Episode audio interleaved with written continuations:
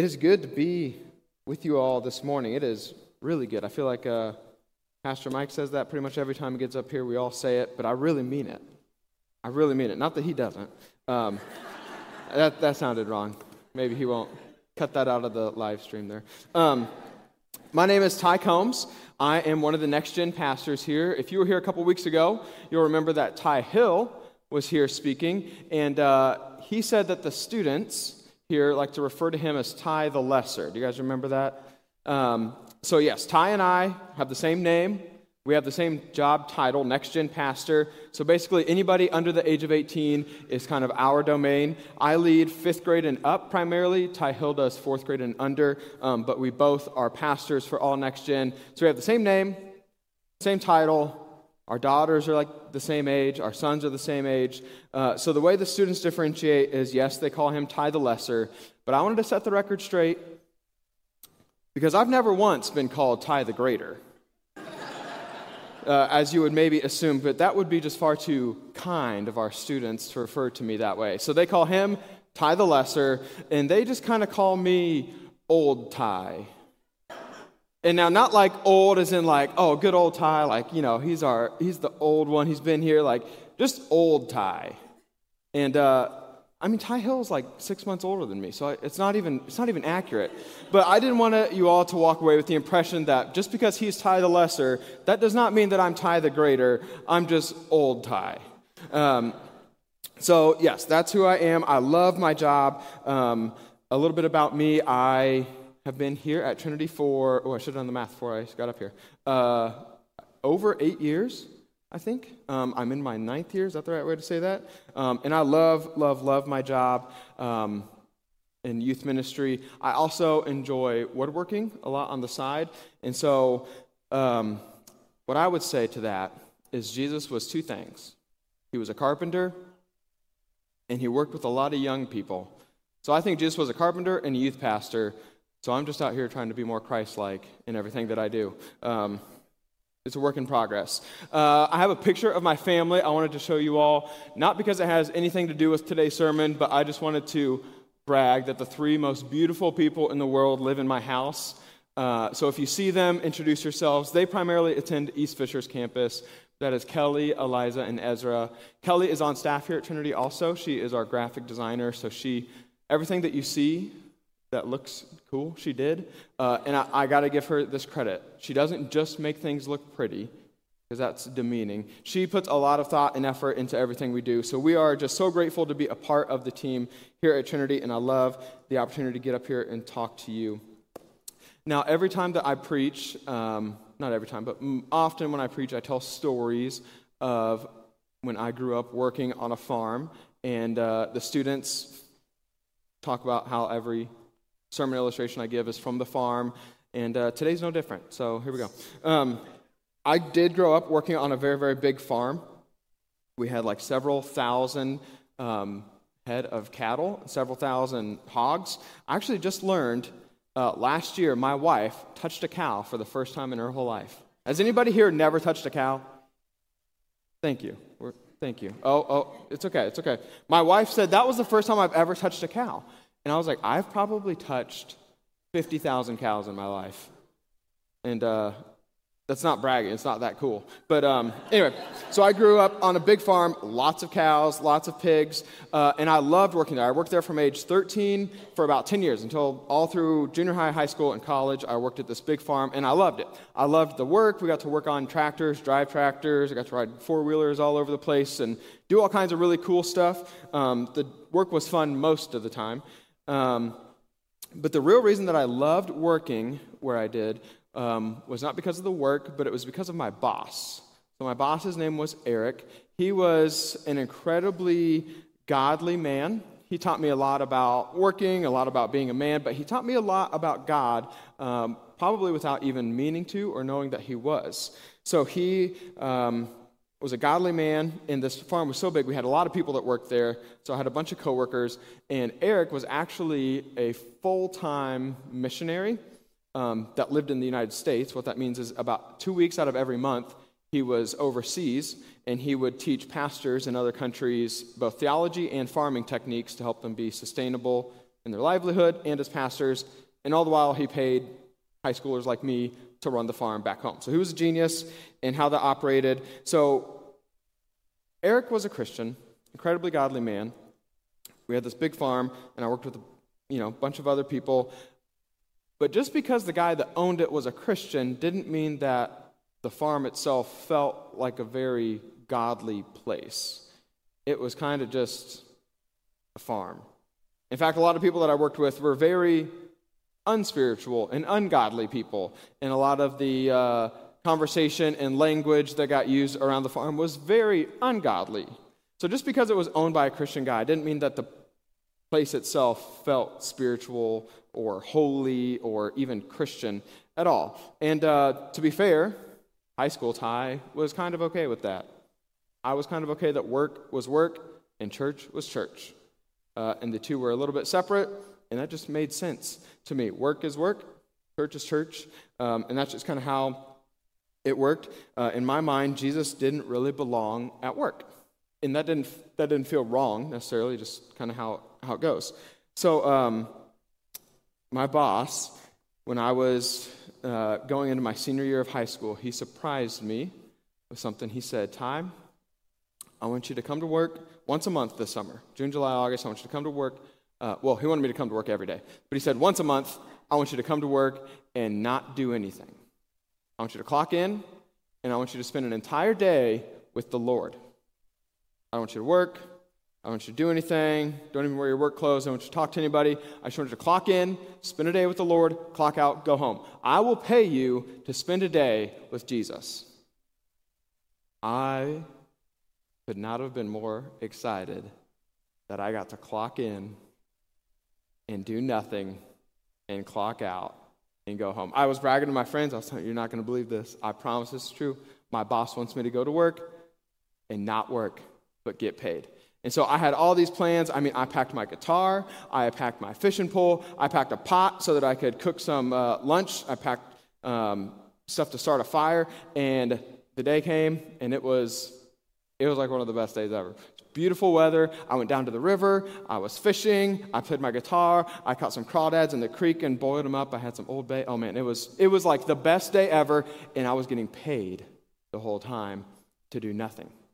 Um, and so I was just living the best the best work day I could remember having.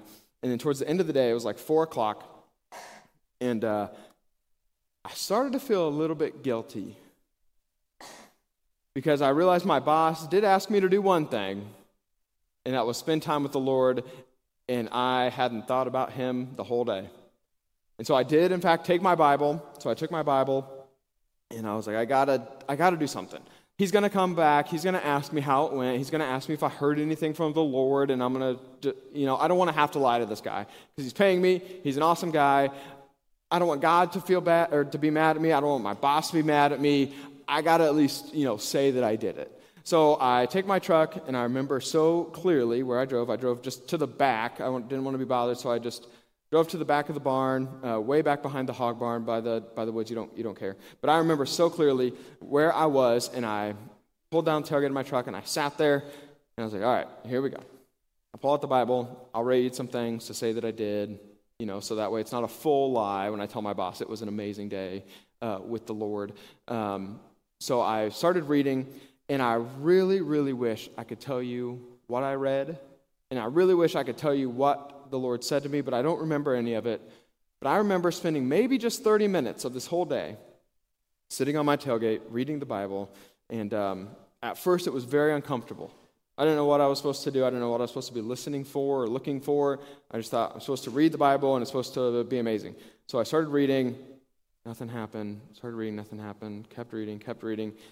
And then there was a moment where I kept reading and kept reading.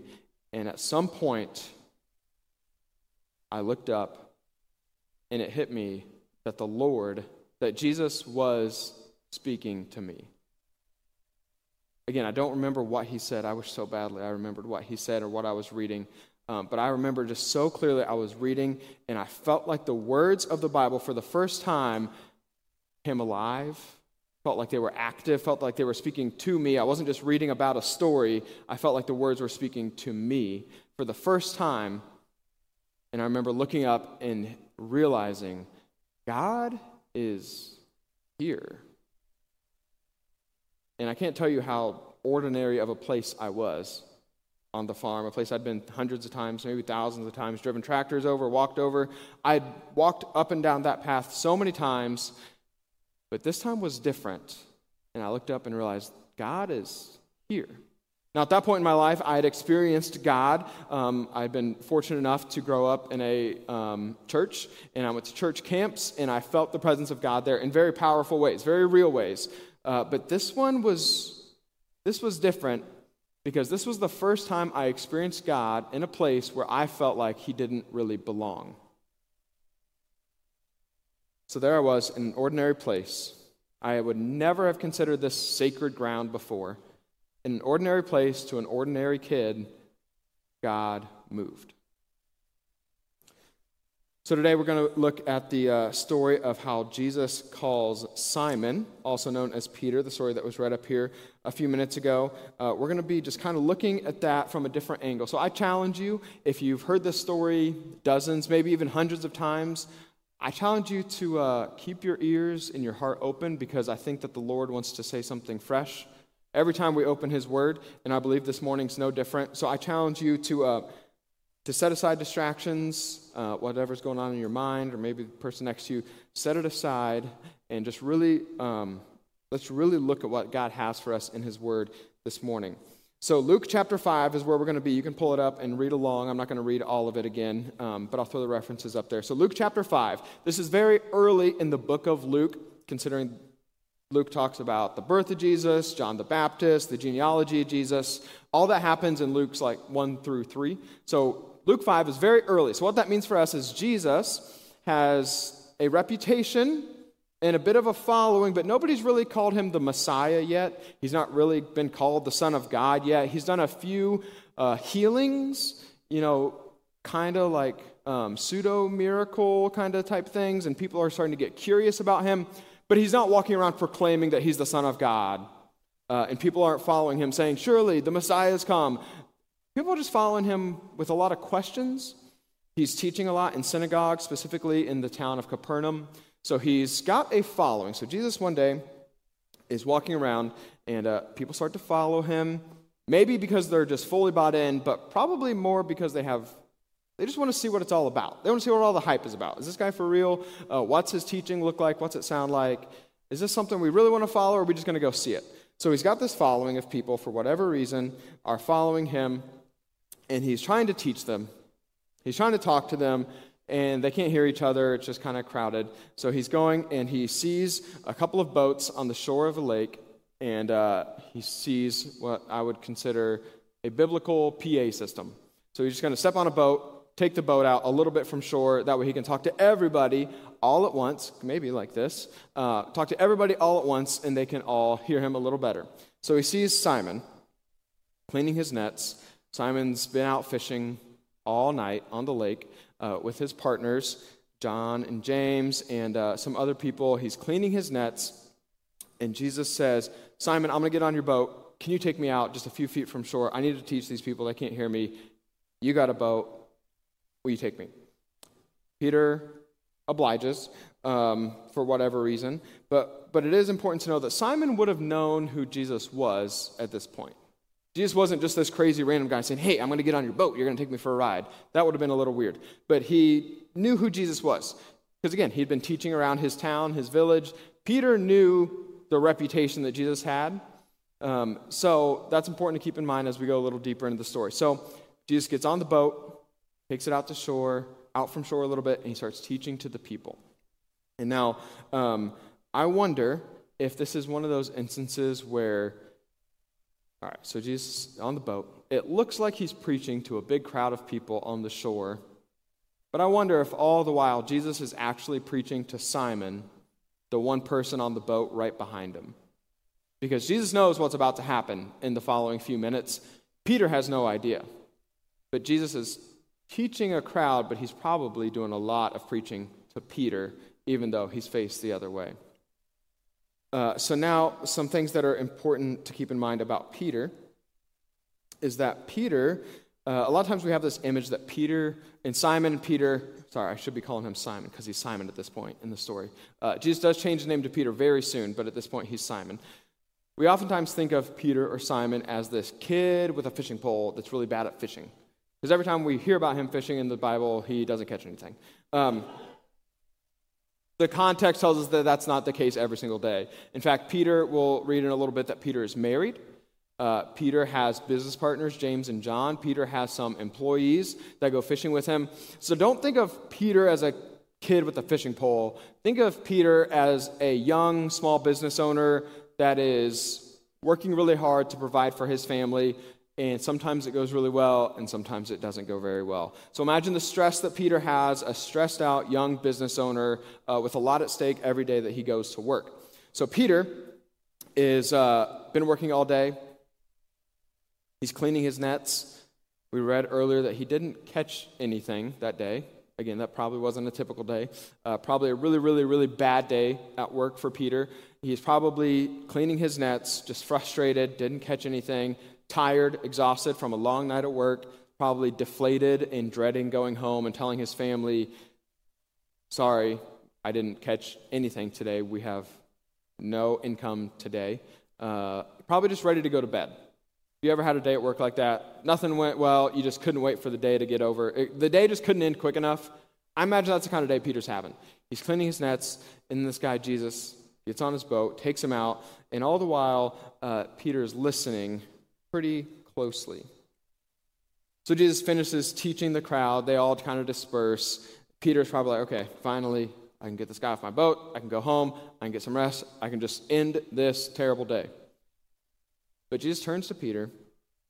He says, Simon, turns to Simon. All right, Simon, I want you throw your nets off the side of the boat. Again, put yourself in Simon's shoes. You've just worked all night. You know the best time to catch fish is at night. You tried all night, didn't catch anything. So Simon knew just how impossible it was to catch fish in this lake today, especially at this time of day. And he just cleaned his nets, probably the worst part of the day. So imagine you're Simon. Imagine you have one of those terrible days at work. You can't wait for it to get over. It's over, and then your boss says, try again. Like, but Simon, again, knew who Peter was, knew the reputation. He calls him master in this verse, uh, verse 5. He calls him master. Um, and he says, Okay, master, because you say so, I will throw my nets over. Whatever. So he throws the nets over. And now I want you to just imagine, put, close your eyes with me. Imagine you're Peter, you're Simon, on the boat that you fished from thousands of times in a lake that you've fished in thousands of times. You know just how impossible it is to catch fish today. And then I want you to imagine you pull up those nets and you see not just a couple of fish, but you see more fish in the nets than you've ever seen in your life. What goes through your mind? What goes through Simon's mind when he pulls in all of those fish? Now, Simon was a Jewish, Jewish man, so he knew stories. He knew the Old Testament stories. He knew um, all too well the stories of Moses wandering in the wilderness. So he knew stories like of God providing food for his ancestors as they wandered through the wilderness for 40 years. He knew the stories of manna falling from the sky. So, so Simon had a reference point in his mind somewhere that God provides food for his people when they need it. But Simon knew those stories from the synagogue. So you can throw this up there. Simon knew the stories of manna miraculously appearing to his ancestors because he had heard them in the synagogue. But in this story, Simon's not in a synagogue, Simon's at work on his boat that he's been on thousands of times, on a lake that he's been on thousands of times, an incredibly ordinary place and here Simon sees firsthand. He doesn't just hear stories of manna falling from the sky hundreds of years ago, he sees firsthand. And I wonder what goes through his mind. I wonder if his thoughts sounded a little bit like this Only God. Only God. So, there on Simon's boat, an incredibly ordinary place. Simon, an incredibly ordinary guy with the stresses of life and work. An ordinary place to an ordinary guy, God moved. Uh, so then, after the miraculous catch, um, Peter actually calls him Lord. So before he says, Master, I will throw my nets over. Uh, and then when he reels him in, he says, Lord, I am sinful. And just even looking at the, the Greek use of those words, master versus Lord, sound pretty similar to us, but master basically means uh, a sign of respect. I understand that you have some authority, whereas Lord is you have absolute ownership rights over this place. Uh, so we see that shift happen in that ordinary place to an ordinary person. All right, so now, man, the Bible, the Bible is amazing. We can probably agree with that in this room, but um, the, the harder you look at it, the more you will be amazed. And uh, so in Luke chapter 5, the first few verses, we have a story. And then towards the end of Luke chapter 5, we have another story, and they seem like they're totally different stories, somewhat maybe related because they're in the same chapter. Um, but these are what we call parallels, where there's two stories separated by a little bit, but they are the exact same story. They just look a little different and have some different people's names in them. So we're going to look at the other one Luke chapter 5, verses 27 through 32. Uh, this is, again, just a few verses later in Luke chapter 5. After this, Jesus went out and saw a tax collector by the name of Levi sitting at his tax booth. Follow me, Jesus said to him. And Levi got up, left everything, and followed him. Then Levi held a great banquet for Jesus at his house, and a large crowd of tax collectors and others were eating with him. But the Pharisees and the teachers of the law who belonged to their sect complained to his disciples, Why do you eat and drink with tax collectors and sinners? Jesus answered them, It is not the healthy who need a doctor, but the sick. I have not come to call the righteous, but sinners to repentance. All right, so now let's look at Levi for a minute. Levi is a tax collector, which means Levi has close to zero friends. Um, basically, what that means is Levi is a Jewish person. He's in Judea, he's in Capernaum in this instance. He is a Jewish person, he grew up Jewish, but now he's employed by Rome the people that give subtle oppression to the Jews. So basically, Levi is an outsider no matter where he goes. To his own people, the Jewish people, his faith, his family, he's, he belongs to the opposition because he works for Rome. But then to Rome, the people that he works for, he's still just a Jewish guy that's meant to be locked in the corner of Judea and like, don't, don't talk to us, don't bother us, just give us some money. And Levi, the only way that he gets paid is what extra taxes he collects. And everybody knows this. So he's got this reputation of he works for the opposition and he steals our money. Who would want to be friends with a guy like that? Me either. So Levi has this reputation of being wealthy, but he doesn't have a lot of friends. Uh, he doesn't have probably hardly any influence over anybody. Uh, he probably isn't ever invited to a lot of stuff. He's probably not feeling wanted uh, or purposeful in his daily life and his work. So Levi is this guy sitting at his tax booth, um, a place he sat thousands of times, and Jesus walks up to him and he says two words. He says, Follow me. And now it's easy to read this and be like, wow, Levi really hated his job because he left just right there on the spot after two words. But it is important to remember that Levi also would have known who Jesus was, would have heard some of the stories, the reputation, uh, some of the rumors and things. So, so Levi had an idea of who this guy was. So when he says, Follow me, that isn't Levi saying, Finally, I get to quit my job. That's Levi saying, This is somebody with some authority, and he wants me. So Levi is so overjoyed that this man with such a reputation has chosen him, and Levi's not used to being chosen. Somebody has finally chosen him that Levi's so excited he throws a party at his house. He invites the only friends he does have, which are his coworkers, his other tax collectors. They come to the they come to his house and he throws a party and Jesus is the guest of honor at Levi's house at this probably pretty grand party because there was a lot of wealthy people there. Uh, and now what Jesus says at the end to the Pharisees when he says, um, I have not come for the, for the healthy, it's the sick that need a doctor. Uh, I have not come for the righteous, but to call sinners to repentance. We've heard that before, and it's a really beautiful sentence, but just put yourself in the shoes of Levi. You invite this guy to your house, you throw a great big party, and then he's outside talking to the religious leaders of your community, like these, you know, important people, and he just kind of calls you out. He says, Yeah, I've come because it's the sick that need a doctor. I've come to hang out with sinners. I don't know about you guys, but I would feel, I, Jesus, you mean to tell me you came up to my work, you chose me, I invite you to my house, and now, now you go around in my house criticizing me to the religious leaders, the people that have authority in my community. Would anybody here feel a little bit offended if Jesus comes and says, Yeah, I've actually come to hang out with some of the worst people in your community? Thanks for having me over, Levi. Um, but man, Levi seems to respond the way that we all probably wish we could. And Levi says, Yeah, I, I am sick. I am a sinner. And not only have I found somebody that can make me well, I found the doctor. And not only have I found him, but he chose me by name. So Levi probably lived his whole life not ever feeling wanted or chosen but again, Levi was a Jewish person, so he knew the stories from the synagogues. He knew how God chose Abraham. He knew how God chose Jacob. He knew the story of how God chose King David.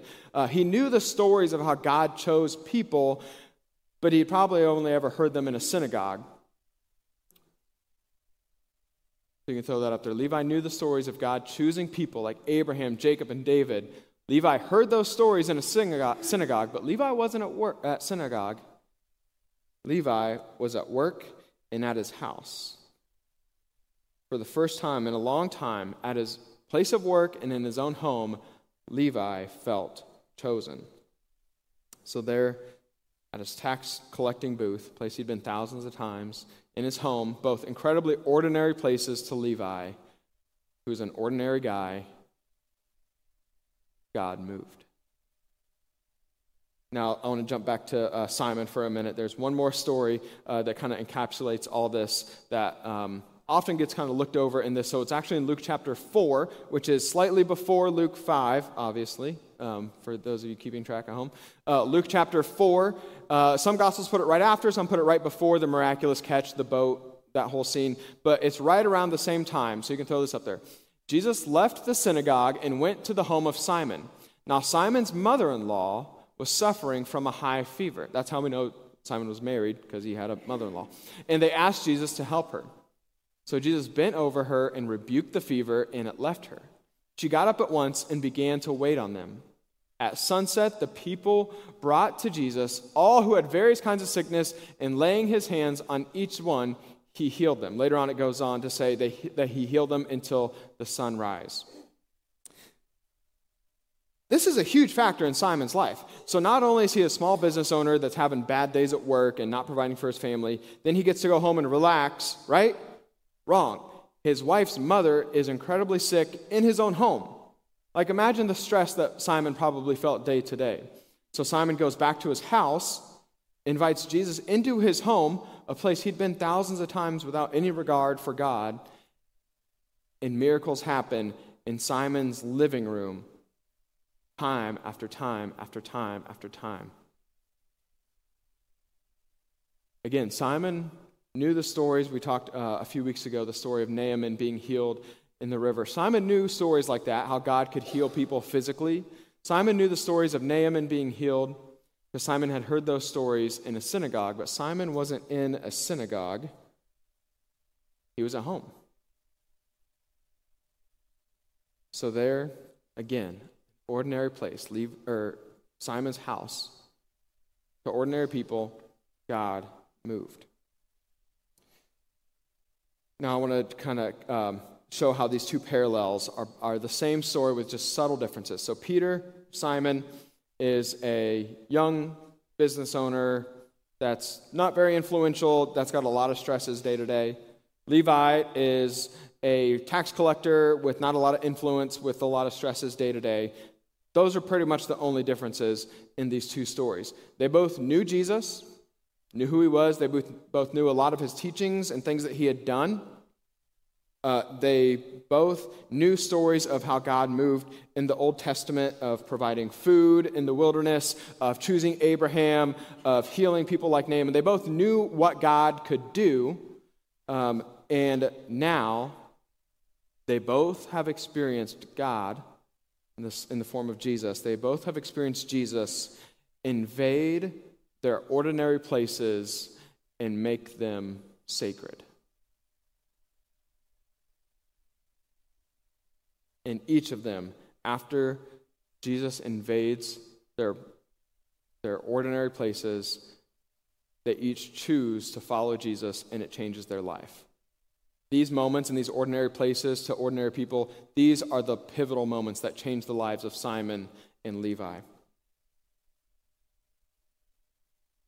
Never again would Jesus just be a guy that spoke at the synagogues. He was personal. He saw both Simon and Levi. He showed up at their work and he showed up in their homes. Jesus wanted to be in every single aspect of their lives if they were willing to say yes. In short, what Jesus did is Jesus removed the walls that separated the sacred places and the secular places in their lives. Pastor and author Wade Trimmer says this There is no word for spiritual in the Hebrew Old Testament. Why? Is it because they were not a spiritual people? The reason is because in the Hebrew worldview, everything was spiritual. There was no need to distinguish between spiritual and sacred in the secular because no part of their existence was secular. I'm going to invite the worship team up. We're going to wrap up here um, in a minute. But I want to take you back. So there I am, high school Ty, sitting on the tailgate of my truck, ordinary place behind a nasty hog barn, the most ordinary, ungodly place I could think of. So there I am, ordinary place. And for the first time, I felt God move in a place I never expected. God had moved in my life. I had seen him and I'd heard stories of him moving in sacred places. You know, this is holy ground.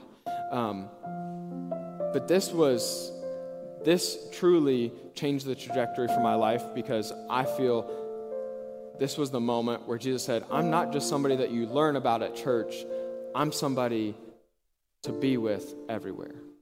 I'm with you every place you step your foot. I'm with you every place you lay your head. I want to be in every single aspect of your life. So, the question I want to ask you all today is um, where are the places in your life?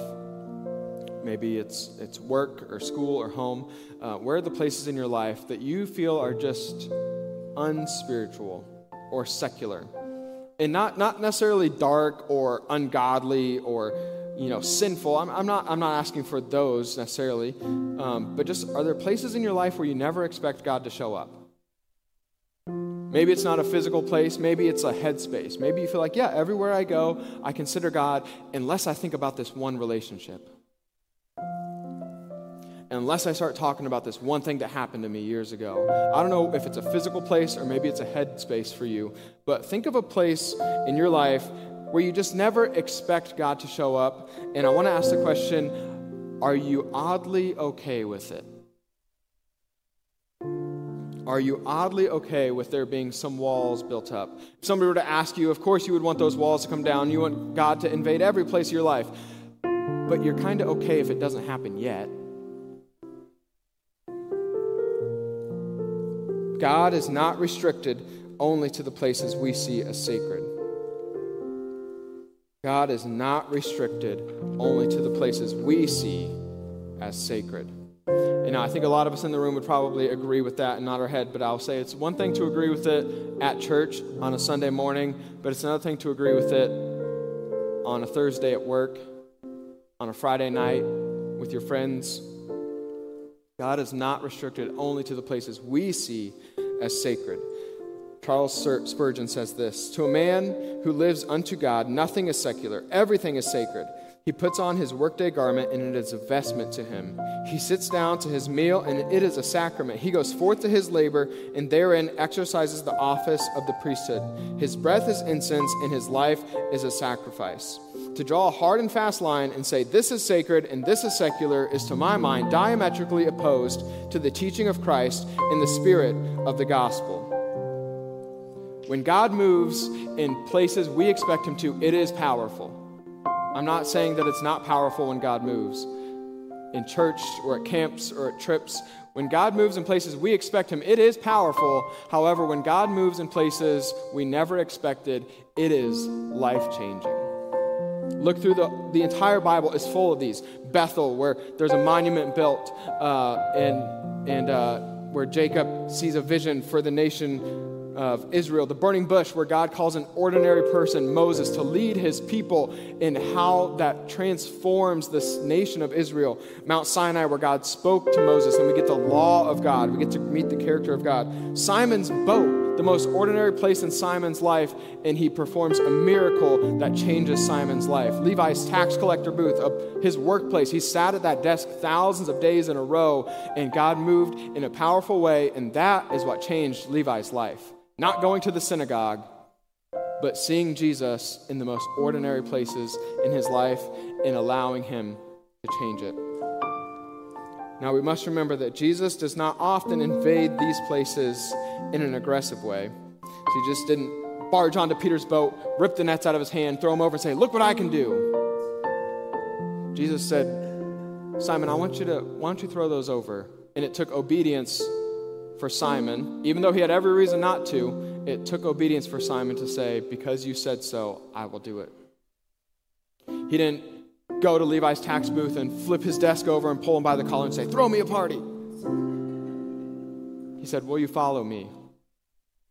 And Levi took steps of obedience and said, Yes, I'll follow you. And not just will I follow you, but I'll celebrate that I'm following you. So if you feel like you have some walls in your life that separate sacred places and keep some secular places a little bit protected. And if you're asked, would you want those walls to come down? And your answer is yes, but I don't want to be the one to pull them down. Jesus isn't going to just be like the Kool Aid man and come barge down the walls. It takes a little bit of faithful obedience for us to say yes to the ways that Jesus is asking, Can I tear these walls down for you? Can I remove the walls? Lots of people know Jesus. Lots of people in the world know who Jesus is, knew of his teachings. I knew of it in high school. Simon knew of it when he was at work. Levi knew of it when he was collecting taxes. A lot of people know Jesus. Even fewer know him personally. Even fewer than that have experienced him in a sacred place. But when you look at the lives of Levi and Simon, and I can say from my own testimony, when you know Jesus personally in ordinary places, it changes everything. It changes everything. So I want you to pull out your next steps cards. I want everybody to pull these out. And I have um, a couple of questions I'm going to ask you with. But the, the thing, if you don't remember anything else from this, I want you to remember is that Jesus so desperately wants to destroy the barriers that divide the secular and sacred places in your life. He destroyed those barriers for Simon. He destroyed those barriers for Levi by showing up in ordinary places. And he wants to show up in your ordinary places too. And he wants to because he loves you. He wants to show up every single place that you are because He wants to be every single place that you are because He loves you and He died for you and He wants you to feel that and remember that every single place that you go. So I'm going to leave you with two questions for your next steps cards. I want everybody to write these down. The first one is Have you ever experienced a move of God in an ordinary place? I want to we want to read those. We want to celebrate those, and we want you to recollect what that's like um, and how life changing those moments may have been in your life already. It, has this happened to you? Have you experienced God in an ordinary place? The second one is I want you to identify a place in your life. Again, maybe it's a physical place like work or your desk or home um, or school. Identify a place, or maybe it's a headspace when you think about blank. Name a place in your life that feels purely secular, where you do not ever expect a move of God, and you might be oddly comfortable with that. What can you do to remove the walls and let that place even become sacred ground? I'm going to give you a few minutes uh, to write on your next steps cards.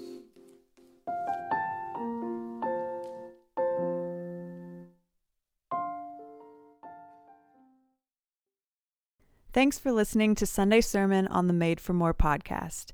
If you are not connected in a church community, we would love to connect with you. Send us a message on social media or fill out a digital next steps card at encountertrinity.com slash next steps.